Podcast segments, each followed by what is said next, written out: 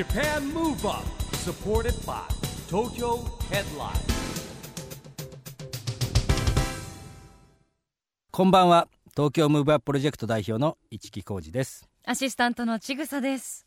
Japan Move Up この番組は日本を元気にしようという東京 Move Up プロジェクトと岡山 Move Up プロジェクトそして沖縄 Move Up プロジェクトが連携してラジオで日本を元気にしようというプログラムフリーペーパー東京ヘッドライン岡山ムーブアップ。そして現在発行準備中の沖縄発のフリーペーパーとも連動していろいろな角度から日本を盛り上げていきます。ということで市木さん、はい。実は私たち先日岡山に公開録音に行ってきたんですよね。行きましたね。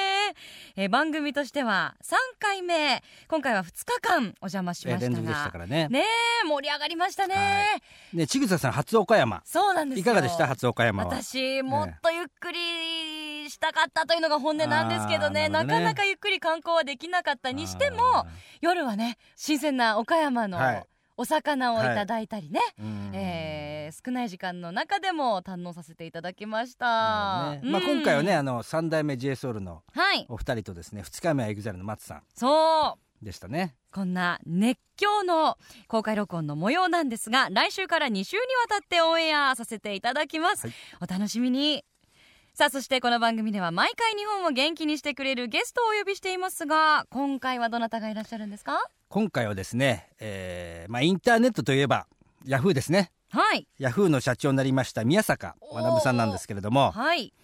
宮坂さんはですねもともとはね PR のベンチャー企業 UPU ってとこにいたんですけれども、えー、1997年ですね設立の2年目らしいんですけどもうん。ヤフーに転職をされてですね、えー、2012年の6月からヤフー株式会社の代表取締役社長に就任と、はい。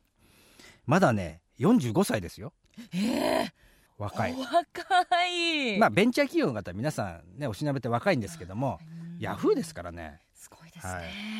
えー今日はいろいろとお伺いしていきたいと思います。この後は宮坂学さんのご登場です。 Japan Move Up supported by Tokyo Headline。この番組は東京ヘッドラインの提供でお送りします。Japan Move Up それでは今夜のゲストヤフー株式会社代表取締役社長宮坂学さんです。こんばんは。あどうもこんばんは。は。今日よろしくお願いします。よろしくお願いいたします。もう T シャツですよ。若いですよ。若々しい社長。ええ。もうね今どうですか？社長に就任しても1年経ちましたっけ？そうですね。うん。あの一年ちょうど半になりましたね。1年半、はい。あ早いですね。早いです。あのね社長決まった時になんかちょっとそのねそば、えーそばのレストランでですねランチしたんですけども、え1年半前ですかもうあれ、そうですね。もうそんなになっちゃいますよね。あーなるほどね、うん。まあ、やっぱだいぶ、あのー宮坂社長になって全体的に経営陣もね若返ったということでですね、えねえ。平均年齢がなんと41歳。はい。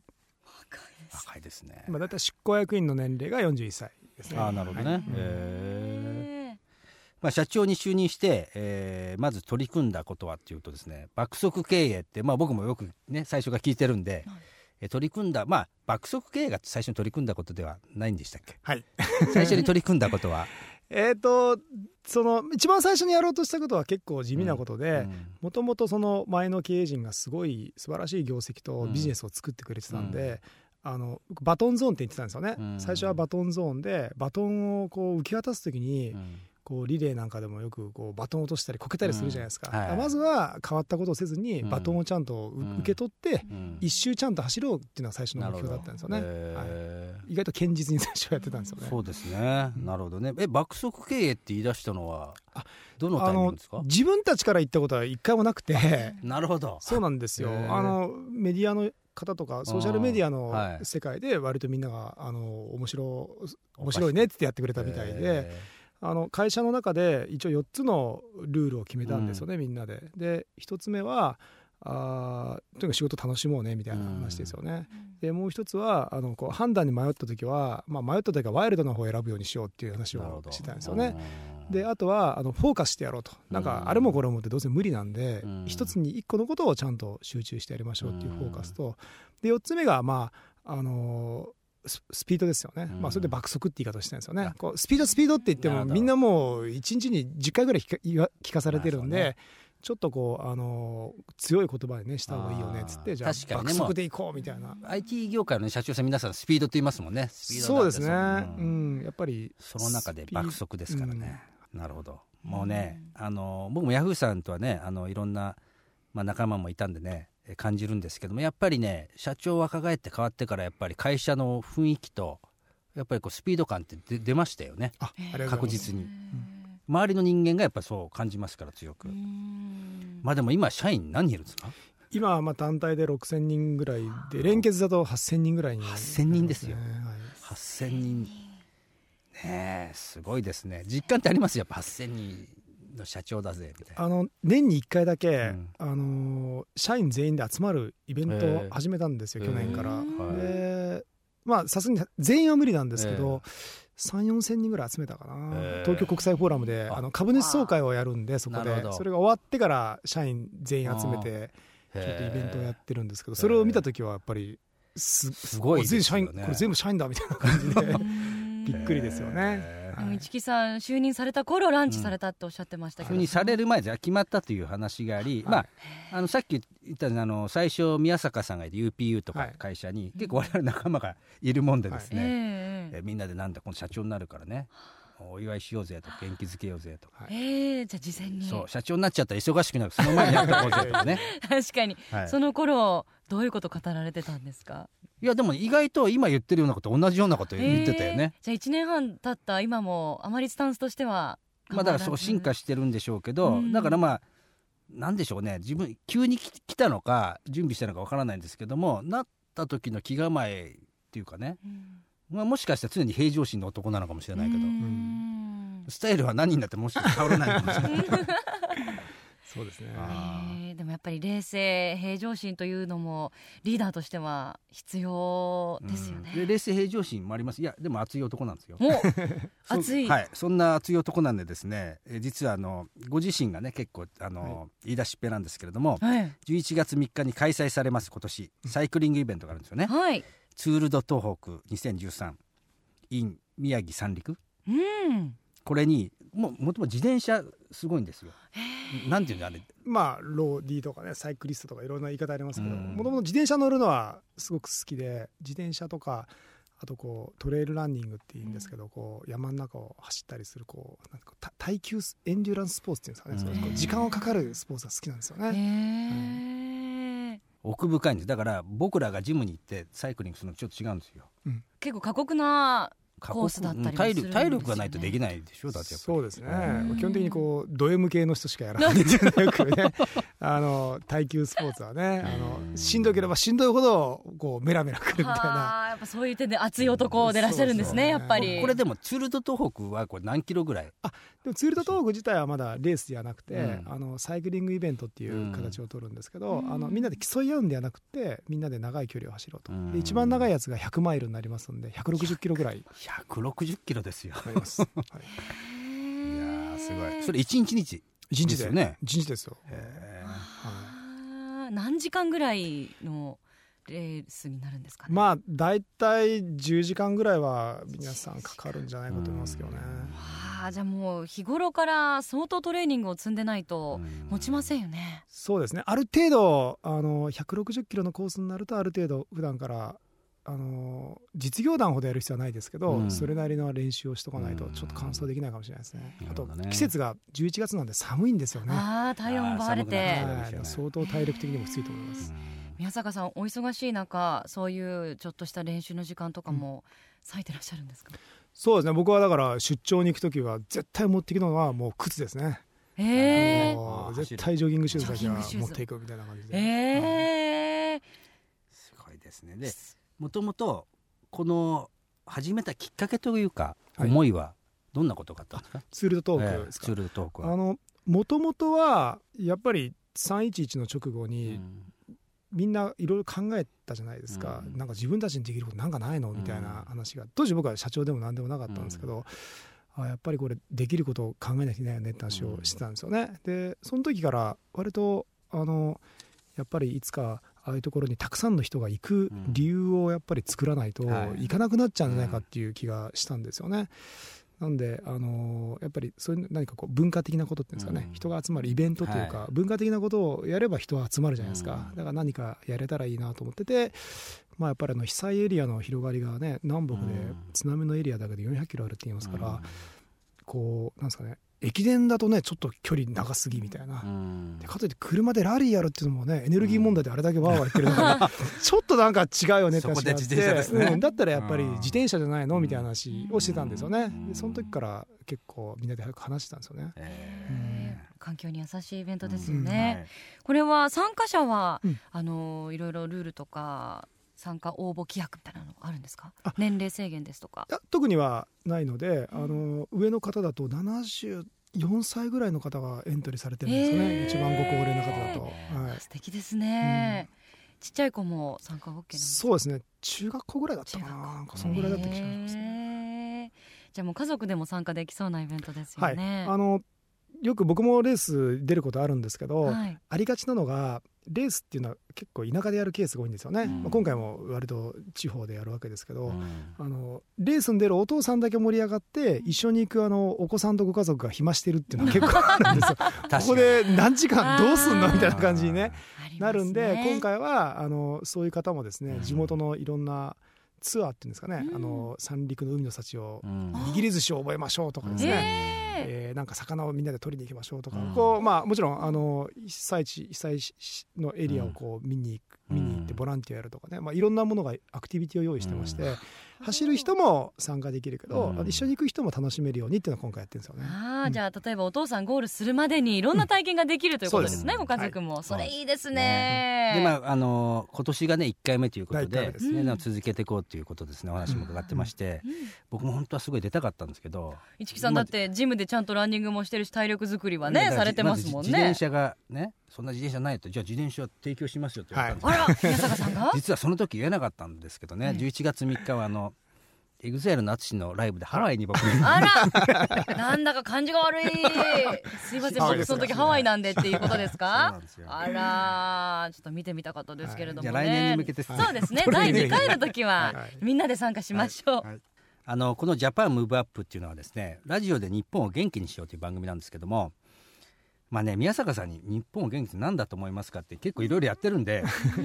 聞きづらいんですけども、ね。一応聞いてみます。日本を元気にするために宮坂アイディアをぜひねお聞かせ願いたいなと。そうですね。うーん。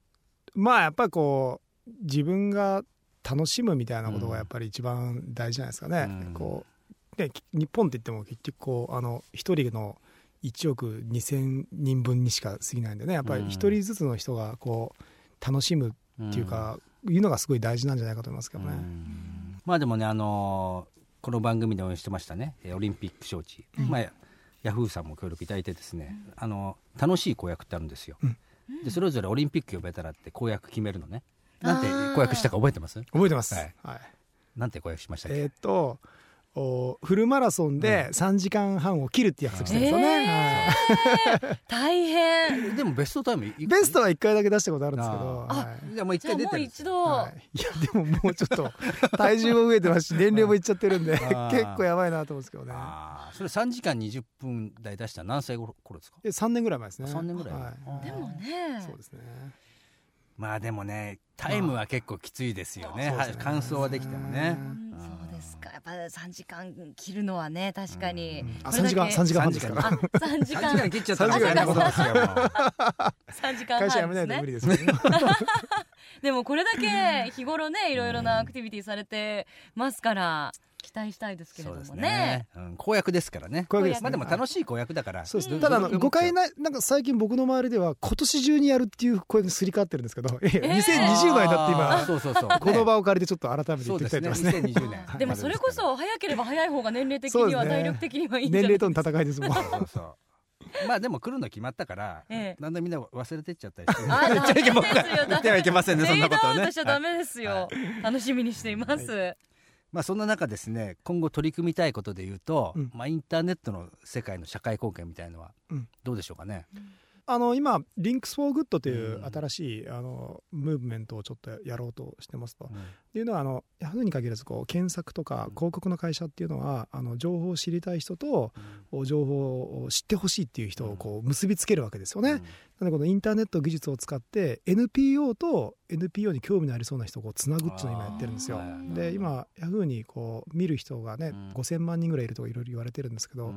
まあ、アクセスの1%だけしかちょっとご提供できないんですがうん。アクセスの1%を NPO の人にこうご提供して例えばなんだろうなあー多摩川のおリバークリーンをやってる NPO の人がなんか広告を出してうん。で多摩川と環境問題に興味のある人がたまたまヤフーに来たらその広告を出すみたいなねそういうこうあのマッチングですよね。だからまああのヤフーにしか多分ヤフーにしかできないことをどうすならやろうって言って今一生懸命やってるところですね。ね、なんかぜひねあのいつも言ってる東京ムーブアッププロジェクトもですね、うん。東京から日本元気にしようってやってるんでですね、うん。ぜひまあそんな中世界のヤフーさんにも協力いただきたいなと 思っておりますが、ですね。はい、さあこの番組は岡山でも放送されているんですが岡山のリスナーさんに元気になるメッセージを一言お願いできますか？えー、とそうですね。僕もあの同じ中国地方の山口県出身ということで、えー難なく日本における中国地方のややもすると存在感のなさっていうのをよく、感じたりすることもあるんですけど。でもまあやっぱあの岡山はねあのデニムがねやっぱすごいうん。今ねかっこいいですよね、はい。デニム大好きですけど、うん。やっぱああいうこう岡山にしかないみたいなものをですね日本の中で世界の中で岡山にしかないみたいなものを出してこうどんどんどんどんこう情報発信してもらったらなと思います。うん。今日も宮坂さんはねデニムルック、はい。横お似合いですけどうん。かなり本数はお持ちなんですか？そうですね、へえ、もうご自分の中ではちょっとしたユニフォームじゃないですけど。そうでまあ一番履くのはデニムかもしれませんへね。えまあねぜひそういうアイテムにね岡山アイテムも加えていただいて、はいうん、クローゼットに足していただきたいですね、さあそれでは最後になりますがリスナーの方にメッセージをお願いします。まあ Yahoo! ジャパンもですね、えーインターネットを代表する企業の一社として、まあ、日本が元気になるようにですね頑張っていこうというふうに思います。まあ、あとまあ僕自身として、まあ、リスナーの皆さんも含めてですけどやっぱり一人一人が楽しくうやっていくことがとても大事だと思いますので、うん。みんなでラジオを聴いて音楽聴いて元気よくやっていきましょありがとうございます。素晴らしいですね。でもね本当にアクティブにやってていつ休んでるのかなと思うんですけどうん。だって休みがもうアクティブのねプログラムになるわけでしょやっぱり。うそうですね。あまあ自分の中ではこうリクレーションが、うん。そのバックカントリースノーボードとかこうマラソンっていうよりちょっと違うなって気がしてて休みっていう感じもないですよね。だから、あのその仕事と同じぐらい大事なものうん。ですよね。あの仕事で疲れたから休みにうん。バックカントリーに行くとかじゃなくて両方とも同じぐらいまあ確かにそういう経験が仕事の中にヒントとかねこつながってたりはしますもんね。うん。などどっちがメインでうん。どっちが銃とか、オンとオフって言われると結構イラッとくるんですよね。両あー。方オンだみたいな感じ オフじゃないみたいな感じで。さすやがですね。さすがのバはい。イタリティですね、えー今後のご活躍も本当に楽しみにしています、今夜のゲストはヤフー株式会社代表取締役社長の宮坂学さんでした。本当にどうもありがとうございました。どうもありがとうございました。Japan Move Move. 今日はヤフー社長の宮坂さんに来てもらいましたけれども、はい、元気のヒントは見つかりましたか？はい、もうオフがないといううんねこ。とがびっくりですねやっぱバイタリティに溢れてらっしゃって、うん多分疲れた顔されてる時なんてないんじゃないかなって思うくらい元気の塊のようなそうですね。まあだから運動して疲れるのも仕事して疲れるのも、うん。まあ一緒なんでしょうね。うん。そういう意味ではね。でそれがやっぱ宮坂さんのペースで、うん。それが一番自分にとって元気が出るスタイルなんですよ感じね。でもね僕はやっぱそういう周りの人たち見て感じるんですけども、はい。まあ、僕自身にも置き換える時もあるんですけどね。やっぱりね逆にオンオフがはっきりしてない方がいいんですよ。へえいやだからギャップがあると疲れちゃうじゃない。オンとオフがあんまりない方のが例えばよくあるじゃないですか。あの日曜日休みでけ明日月曜日でやだなとかないですもん別に。確かに。オンオフがあるから憂鬱になっちゃうんですよね、そうそうオンの前オフなんかないにもん。土曜も日曜もいろいろあってみたいなのもあれば、ちょっと今目から鱗でした、うん、逆に言うと気分は毎日日曜日ってわけではないですけどね いいです。ねお仕事するのも遊ぶ気持ちで遊ぶ時もお仕事する気持ちでみたいなね、そうなんですよ。なるほど。やっぱヒントたくさん隠れてますね。隠れてますね。そして市木さん来週からはい。2週にわたって、はい。え先日行った岡山での公開収録の模様をお届けします、本当に盛り上がりましたからね。すごかったですねこれはい。ねあの見せられないんですけれどももうね、ええ。熱気ムンムンはい。これラジオででも伝わってくると思いますけども。伝わると思います。来週は三代目 JSOULBROTHERS の登坂博臣さんとエリーさんがゲスト。そしてその次の週は EXILE 松さんがゲストです。もうあのしばらく女の子のキーンってもうキャーキャーの後のキーンっていうね耳鳴りみたいなのが、取れないくらいの熱狂でしたからね。熱狂もそうでしたしこの熱い眼差しね。そう。僕なんかあのね座ってるところにみんなが目がガーッと視線感じましたからね。はい、えーそんな熱狂の模様をお伝えします、はい。ぜひお聞きください。市木さん次回も元気のヒントたくさん見つけてほしいですね。はい。元気のヒントはねまだまだあるんですね、もう本当にねこれでもかってぐらい出てきますけどもこの番組ではそれを追求していきましょう。はい。ジャパンムーブアップ。お相手は市木浩二と。ちぐさでした。それではまた来週